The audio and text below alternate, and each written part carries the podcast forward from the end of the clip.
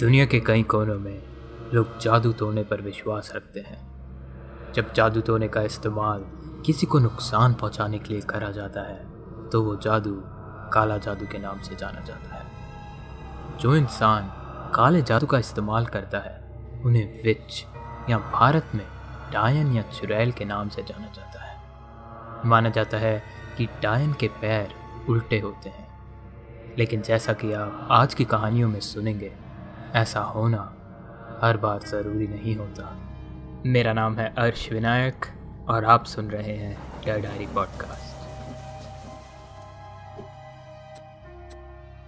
आज की कहानी का थीम इन कमेंट से लिया गया है। साइकोलॉजिकल हॉरर और डायन की कहानी। आज की कहानी में आपको ये दोनों मिलेगा। एक आखिरी चीज़, पिछली वीडियो पे अपनी ये कमेंट छोड़ा था। तो इस बार कहानी के दौरान मैंने अपना चेहरा नहीं दिखाया। मुझे प्लीज़ कमेंट्स में बताइए कि आपको पिछली वीडियो का फॉर्मेट ज़्यादा बेहतर लगा या फिर इस वीडियो का फॉर्मेट ज़्यादा अच्छा लगा। और अगली बार मैं उसी के हिसाब से वीडियोस बनाऊँगा। और समय गवाए बिना आइए डेर डायरी के पन्ने से चुनी हुई आज की कहानी शुरू करें।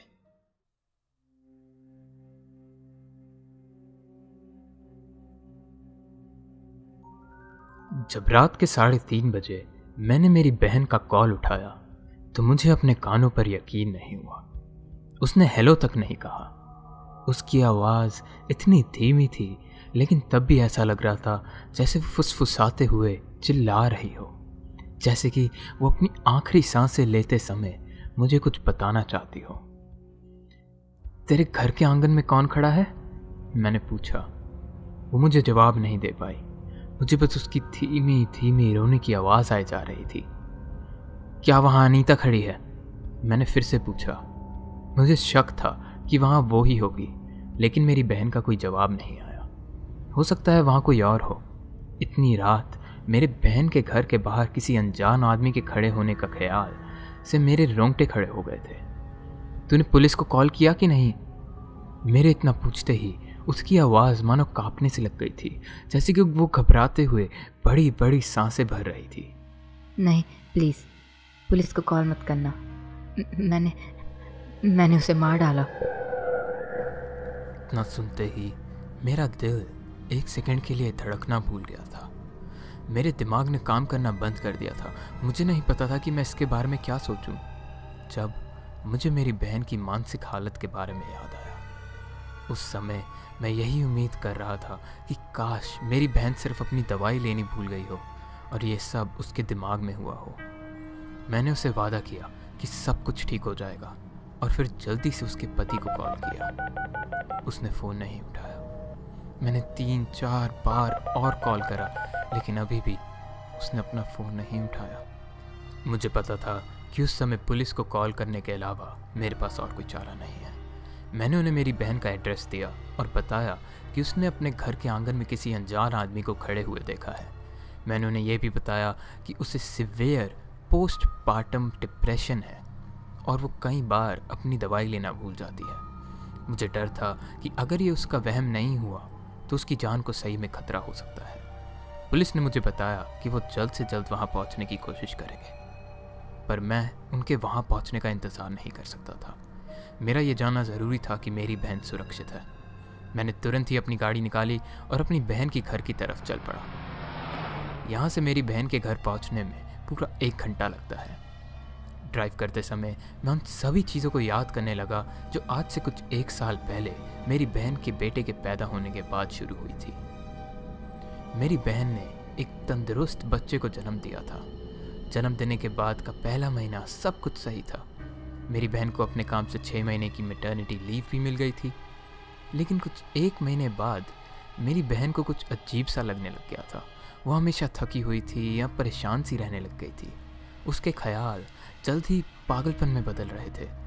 उसे ऐसा लगने लग गया था कि उसके बच्चे के साथ ज़रूर कुछ बुरा होने वाला है। कभी कभी तो उसे ऐसा लगता था कि वो ही अपने बच्चे को नुकसान पहुंचाएगी। उसके पति ने खुद उसे दो बार अपनी जान लेने से रोका। ये जानने से पहले कि उसे साइकाइट्रिस्ट की ज़रूरत है। साइकाट्रिस्ट एग्ज़ाम से उन्हें पता चला कि मेरी बहन को पोस्टमार्टम डिप्रेशन है, जो कि एक बीमारी है जो माओ को जन्म देने के बाद हो सकती है। लेकिन मेरी बहन की बीमारी बहुत गंभीर थी। उसे झूठे ख्याल आते थे, उसे अपनी जान लेने के ख्याल आते थे और उसके पति को अब सही में डर लगता था कि वो कहीं अपने बच्चे को नुकसान ना पहुँचा दे। पर थेरेपी शुरू करने के बाद से चीज़ें जल्द ही वापस ठीक हो रही थी। वो जितना समय हो सकता था, अपने बेटे के साथ बिताती थी। और वो और उसका पति दोनों ही हमेशा अपने छोटे से बच्चे की बातें करते रहते थे। मैं भी उस छोटे से क्यूट से बच्चे से बहुत प्यार करता हूँ। लेकिन एक बड़ी दिक्कत तब आई जब उसकी काम से छुट्टी के छः महीने ख़त्म होने को आ रहे थे। मेरी बहन को अपने काम पर वापस लौटना था। उसका पति भी हॉस्पिटल में दो शिफ्ट्स काम कर रहा था। तो वो तो बच्चे का ध्यान नहीं रख सकता था। इसका मतलब यही था कि उन्हें एक बेबी सिटर रखना पड़ेगा। इस समय मेरी बहन के बुरे ख्याल वापस आने लगे। वो किसी एक इंसान पर उनके बच्चे का ध्यान रखने का भरोसा नहीं कर सकती थी। मैं भी उनकी मदद नहीं कर सकता था, क्योंकि मुझे भी काम पर जाना होता है। लेकिन मैं हर जगह ऐसी बेबी सिटर की तलाश करने लगा, जो कि मेरी बहन को सही लगे। कई दिन ढूँढने के बाद मुझे एक बेबी सिटर मिली। जिसका नाम था Anita. Anita professional baby sitter थी और वो ज़्यादा महँगी भी नहीं थी। इस समय वो और किसी बच्चे का ध्यान भी नहीं रख रही थी, क्योंकि जिस बच्चे का वो पहले ध्यान रख रही थी, उसकी ब्रेन ट्यूमर से मौत हो गई थी। मेरी बहन उस पर बिल्कुल भरोसा नहीं करती थी, लेकिन अब और ढूँढने का समय नहीं बचा था और ऑनलाइन अनीता को बस अच्छे रिव्यूज़ ही मिले थे। मैंने अपनी बहन को यही सुझाव दिया कि एक बार उससे मिल के देख ले और अगर फिर भी उसे वो पसंद ना आए तो उसे काम पे मत रखना। मेरी बहन इसके लिए सिर्फ़ इसलिए मानी क्योंकि समय बीता जा रहा था और उसके पास और कोई चारा नहीं था। जब अनीता पहली बार उनसे मिलने आई तो मैं उनके घर नहीं था। पर मेरी बहन के पति ने मुझे बताया कि वो बहुत ही खुशहाल और अच्छी औरत थी। मेरी बहन को लेकिन अभी भी कुछ बहुत ही गलत होने का एहसास हो जा रहा था। पर उसकी मानसिक स्थिति को दिमाग में रखते हुए मुझे उससे यह उम्मीद भी थी। और कोई चारा ना होने की वजह से उन्होंने अनीता को काम पर रख लिया। अनीता बहुत ही अच्छी बेबी सिटर थी। मेरे छोटे से भांजे को उससे कोई भी दिक्कत नहीं थी। वो घर को साफ़ कर देती थी और यहाँ तक कि खाना भी बना देती थी, जबकि ये दोनों ही चीज़ें उसकी बेबी सिटर की काम की तनख्वाह में नहीं थी। मेरी बहन का मानना था कि वो हद से ज़्यादा अच्छी है। वो अक्सर मुझे यही कहा करती थी कि जब कोई इतना अच्छा बन रहा हो तो वो ज़रूर कुछ भयानक छुपाने की कोशिश कर रहा होता है। मेरे लाख समझाने के बाद भी मेरी बहन की सोच नहीं बदली। मैंने उसे कई बार बोला कि अगर तुझे अनीता इतनी ज़्यादा बुरी लगती है तो उसको निकाल के किसी और को काम पे रख ले। पर मेरी बहन ने अनीता का भयानक राज ढूँढने की ठान ली थी, ताकि उसकी जैसी बुरी औरत को कभी भी बेबी सिट करने की नौकरी दोबारा ना मिल पाए। मेरी बहन को मनाने के लिए मैंने पिछले वीकेंड अनीता को कॉल करा। मैंने उसे मेरे साथ बाहर कॉफ़ी या लंच करने के लिए बुलाया ताकि हम मिलकर बात कर सकें। उसने मुझे बताया भी कि मेरी बहन का व्यवहार उसके आसपास काफ़ी अजीब सा रहता था। मैं अनीता से मिलकर उसे मेरी बहन की बीमारी के बारे में बताकर ये सारी बातें साफ़ करना चाहता था। हम एक काफ़ी बिज़ी कैफ़े में मिलने वाले थे। अनीता थोड़ी लेट थी, लेकिन जब वो वहाँ पहुँची तो मैं बहुत चक्का रह गया था। अनीता बहुत ही सुंदर थी। उसके काले घने बाल, उसकी कमर तक लहरा रहे थे, और उसकी नीली आँखें समुद्र के पानी की तरह चमक रही थी। मेरे दिमाग में तब यही ख्याल आ रहा था कि शायद मेरी बहन को अनीता इसीलिए ही नहीं पसंद, क्योंकि उसे डर है कि उसके पति का इससे अफेयर ना हो जाए। अनीता बहुत ही हसमुख और प्यारी इंसान थी। मैंने अपनी बहन की बीमारी के बारे में उसे बताया और वो हमारी दिक्कत को पूरी तरह से समझ भी रही थी। उसने मुझे अपने दिन भर के काम की सारी जानकारी भी साफ़ साफ़ दे दी। वो कुछ भी बुरा या अजीब नहीं कर रही थी। वो साधारण तरीके से ही सुबह मेरे भांजे को खाना खिलाती, फिर उसके साथ खेलती, उसको स्ट्रोलर में बिठाकर बाहर सैर कराती, जिसके बाद मेरा भांजा सो जाया करता था। और वो बाकी साफ़ सफ़ाई का काम ख़त्म करा करती थी। और बस वो सिर्फ़ यही सब करा करती थी। जब मेरी बहन या उसका पति घर लौटते तो वो उनसे अपने पैसे लेकर वहाँ से चली जाती थी। अब मुझे कोई शक नहीं था कि मेरी बहन की बीमारी की वजह से ही उसे अनीता पर शक है, क्योंकि ये औरत तो मुझे दिल से अच्छी लग रही थी। अनीता से मिलने के अगले दिन, मैंने मेरी बहन को हमारी बातचीत के बारे में बताने के लिए कॉल किया। क्या उसने तुझे अपना इंस्टाग्राम दिखाया? मेरी बहन का सबसे पहला सवाल ये था। नहीं, वो मुझे अपना इंस्टाग्राम क्यों दिखाएगी? मैंने पूछा। मेरी बहन ने उसी समय मुझे अनीता के इंस्टाग्राम का लिंक भेज दिया। उसके इंस्टाग्राम पर सिर्फ़ एक ही पिक्चर थी।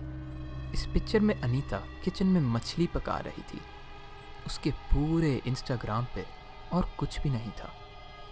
ये थोड़ा अजीब तो था, क्योंकि अनीता जवान और बेहद खूबसूरत थी। मुझे लगा था कि वहाँ बहुत सारी पिक्चर्स होंगी पर नहीं सिर्फ़ एक ही फ़ोटो तूने पीछे दीवार पे वो निशान देखे? मेरी बहन ने मुझसे पूछा। मैंने कुछ मिनट तक ध्यान से पिक्चर के बैकग्राउंड को देखा लेकिन मुझे कुछ नहीं दिखा। वहाँ बस किचन की सफ़ेद टाइल्स थी जिन पर कुछ लाल ट्रायंगल बने हुए थे पर उनसे कोई भी खास निशान नहीं बन रहा था।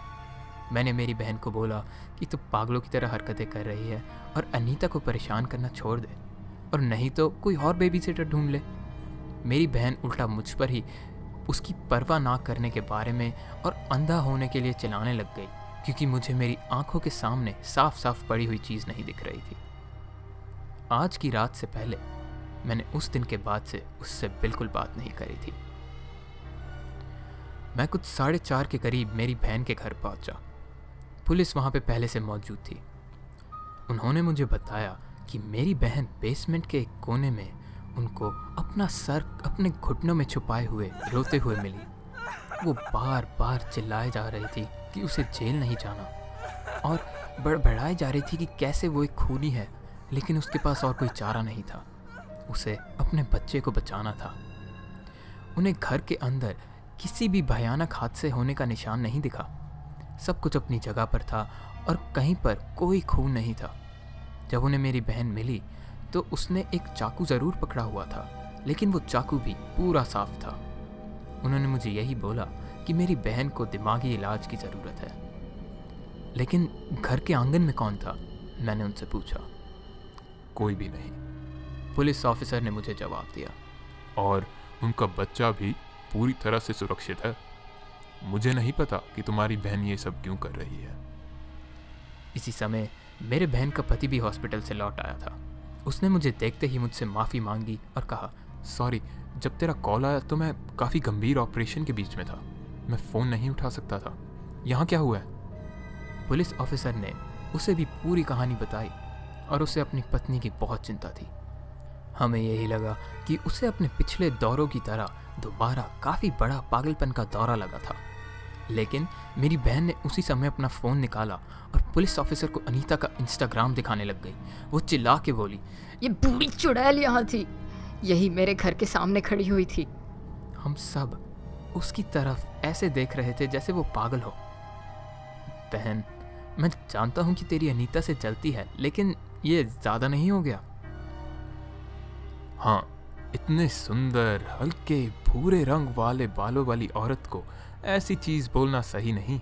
उसके पति ने पीछे से बोला एक सेकंड के लिए मुझे मेरे कानों पे विश्वास नहीं हुआ। उसका पति इस औरत को ऐसे खूबसूरत बुला रहा था। और तो और हल्के भूरे बाल?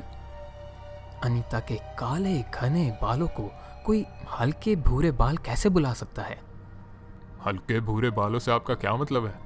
पुलिस ऑफिसर ने कहा उसके बाल साफ़ साफ़ नीले डाई करे हुए हैं। क्या? मैंने मन ही मन सोचा। क्या बात कर रहे हो? उसके छोटे बालों वाला हेयर कट साफ़ साफ़ हल्के भूरे रंगों का ही है। मेरे बहन के पति ने जवाब दिया। छोटे बाल? उसके बाल तो लंबे और काले हैं। मैं मन ही मन सोच रहा था जब तुम सब अंधे हो गए हो क्या? मेरी बहन चिल्लाई। वो इतनी बूढ़ी है, उसके बाल लंबे और सफ़ेद हैं। तुम सभी पागल हो। इस समय मुझे एहसास हो रहा था कि यहाँ कुछ बहुत ही गलत हो रहा है। मैंने पुलिस ऑफिसर को कहा कि हम मेरी बहन का ध्यान रखेंगे और उसने ये सब पागलपन के दौरे में ही सोचा होगा। पुलिस ऑफिसर अभी भी थोड़े परेशान थे, पर हमें कुछ भी परेशानी होने पर कॉल करने के लिए कह के वो वहाँ से चल दिए। घर में अपनी बहन को सोफे पे बिठाकर मैंने उससे पूछा, मुझे साफ़ साफ़ पता कि यहाँ आखिर हुआ क्या है? मेरी बहन ने मुझे बताया कि आज वो घर जल्दी लौट आई थी। उसने घर का दरवाज़ा खोलने की कोशिश करी, लेकिन दरवाज़ा अंदर से लॉक्ड था। उसने अपने पति को भी कॉल किया, लेकिन किसी ने भी फ़ोन नहीं उठाया। उसे समझ आया कि ज़रूर अनीता घर पर ही होगी तो उसने अनीता को कॉल लगाया। लेकिन उसने भी कॉल नहीं उठाया। मेरी बहन ने कई बार घंटी बजाई और दरवाज़ा भी ज़ोर ज़ोर से खटखटाया, लेकिन किसी ने भी दरवाज़ा नहीं खोला। अब मेरी बहन बहुत ज़्यादा घबरा गई थी। उसे किसी भी हालत में घर के अंदर अपने बच्चे तक पहुँचना था, चाहे इसके लिए उसे अपने घर की खिड़की ही क्यों ना तोड़नी पड़े। उसने पहले लिविंग रूम की खिड़की से अंदर देखा। वहाँ टीवी चल रहा था, लेकिन कोई भी उसे वहाँ दिखाई नहीं दे रहा था। उसने एक एक करके घर के आसपास की खिड़कियों से अंदर झांकना शुरू किया। घर पूरा खाली और साफ़ सुथरा था। घर की ज़मीन चमक रही थी। ज़मीन पर कोई खिलौना नहीं बिखरा हुआ था। सब कुछ कुछ ज़्यादा ही साफ़ लग रहा था, खासकर ऐसे घर के लिए जिसमें एक छोटा सा बच्चा खेल कूद करता हो। और फिर उसने किचन की खिड़की से अंदर देखा। इस वक्त मेरी बहन रो पड़ी। अनीता वहाँ खड़ी थी। उसने रोते हुए बोला। और वो वो मेरे बच्चे को खा रही थी। मेरा दिल मेरी छाती के अंदर डूब सा गया था। उसकी ये बात सुनकर मेरी रग रग में खून जम सा गया था। चाहे उसकी दवाई ना लेने की वजह से भ्रम ही क्यों ना हो। मेरी बहन चिल्लाते हुए किचन की खुली खिड़की से अंदर कूदी। उसने एक बड़ा सा चाकू उठाया और अनीता का पीछा करते हुए उसे बेसमेंट तक ले गई। वहाँ बिना सोचे समझे उसने अनीता को चाकू से मारना शुरू कर दिया। लेकिन अनीता के अंदर से खून की एक बूंद भी नहीं बही। वो बस वहाँ एक बड़ी सी मुस्कान के साथ खड़ी रही। बेसमेंट के अंधेरे में मेरी बहन को आसपास जो कुछ भी दिखा, उसने उससे अनीता को मारने की कोशिश करी। लेकिन अनीता की वो भयानक मुस्कान कभी भी गायब नहीं हुई। अपनी आखिरी कोशिश में मेरी बहन ने लाइटर और पास में रखे एक स्प्रे से उस राक्षस को जलाने की कोशिश करी, लेकिन वो जली नहीं, बल्कि उसकी आँखों के सामने ही वो वहाँ से गायब हो गई। उस समय वो भाग के ऊपर किचन में अपने बच्चे को देखने गई। उसका बेटा तो वहाँ नहीं था, लेकिन किचन की खिड़की से घर के बाहर कोई दिखाई ज़रूर दे रहा था। वहाँ अनीता खड़ी हुई थी और वो उसको देख के और भी बड़ी और भयानक तरीके से मुस्कुरा रही थी। इस वक्त मेरी बहन से और नहीं सहा गया। वो बेसमेंट में जाके एक कोने में छुप गई और रोते हुए उसने मुझे कॉल किया। मुझे पूरा शक था कि मुझे कॉल करने से पहले मेरी बहन घंटों तक उस अंधेरे में अकेले रोई होगी और पुलिस ने भी उसे वहीं पे रोता हुआ पाया। तेरे बच्चे को कुछ नहीं हुआ। मैंने कहा पुलिस को वो आराम से अपने कमरे में सोता हुआ मिला था। क्या तुझे पक्का पता है कि ये सब सिर्फ़ तेरा सपना नहीं था? इतना सुन के वो ज़मीन पर अपने घुटनों पर गिर गई और रोते हुए चिल्लाई नहीं मेरा बच्चा ठीक नहीं है। उसको उसको ब्रेन ट्यूमर है। मेरी बहन का रोना और चिल्लाना सुनकर उसका पति भी कमरे में आ गया था। मुझे मालूम था कि उनके पास मेरी बहन की थेरेपी के लिए भी पैसे नहीं थे। और अब मेरे भांजे को ये जानलेवा बीमारी हो गई थी। मेरा दिल मुझे खाली सा लग रहा था। मैं बता भी नहीं सकता मुझे ये सब बताते हुए अभी कितना बुरा महसूस हो रहा है। ये सब उसी की वजह से हुआ है। मेरी बहन ने रोते हुए कहा तूने तूने उसका शैतान भरी इंस्टाग्राम पिक्चर नहीं देखी? वो पिक्चर जिसमें वो मछली बना रही है? मैंने पूछा। वो मछली नहीं पका रही वो मेरे बच्चे की कुर्बानी दे रही है। उसने चिल्लाते हुए कहा। मैंने बड़ी सी सांस भरते हुए अपने फ़ोन पर इंस्टाग्राम चलाया। मुझे मेरी बहन को अनीता की पिक्चर दिखाकर समझाना था कि ये सब उसके दिमाग में है। लेकिन अनीता की पिक्चर खोलते ही मुझसे मेरा फ़ोन डर के मारे ज़मीन पर गिर गया। उस पिक्चर में कोई किचन नहीं था। वो मेरी बहन का बेसमेंट था। पूरे बेसमेंट में खून से शैतान के निशान बने हुए थे और मछली की जगह अनीता सही में मेरे भांजे की बलि चढ़ा रही थी। मैं भागकर बेसमेंट में गया। मैंने बेसमेंट की लाइट ऑन करी, पर वहाँ सब कुछ हमेशा जैसा ही था। क्या क्या मैं भी धीरे धीरे अपना दिमाग खो रहा हूँ? मैंने अपनी बहन को वादा किया कि मैं सबसे मदद मांगूँगा और उसको उसकी थेरेपी दिलाने के लिए पैसे इकट्ठा करूँगा। इतना कह के मैं अपने घर की तरफ़ वापस निकल गया। उस घर में चीज़ें मेरे लिए कुछ ज़्यादा ही डरावनी हो रही थी। पर अब, जब मैं अपने घर में बैठकर ये सब कुछ लिख रहा हूँ, मुझे अपनी आँखों के कोने से मेरी खिड़की के बाहर कोई दिखाई दे रहा है।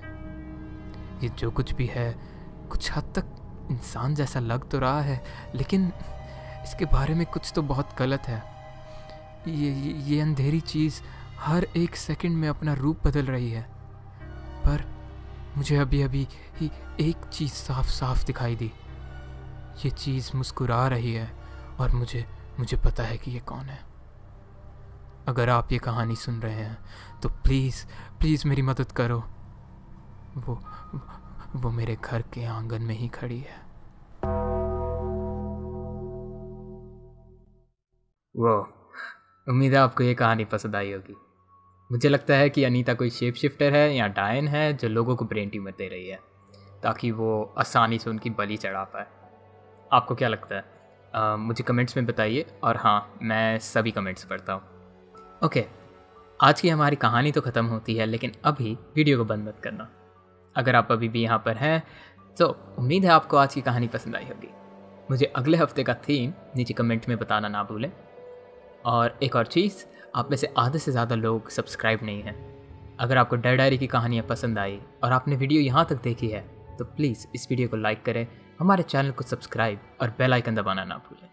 मैं इस साल के एंड तक दस हज़ार सब्सक्राइबर्स चाहता हूँ तो प्लीज़ इस वीडियो को जितना हो सके, उतना शेयर ज़रूर करें। ओके, अभी के लिए इतना ही। अभी के लिए अलविदा, और आपसे जल्द ही दोबारा मुलाकात होगी।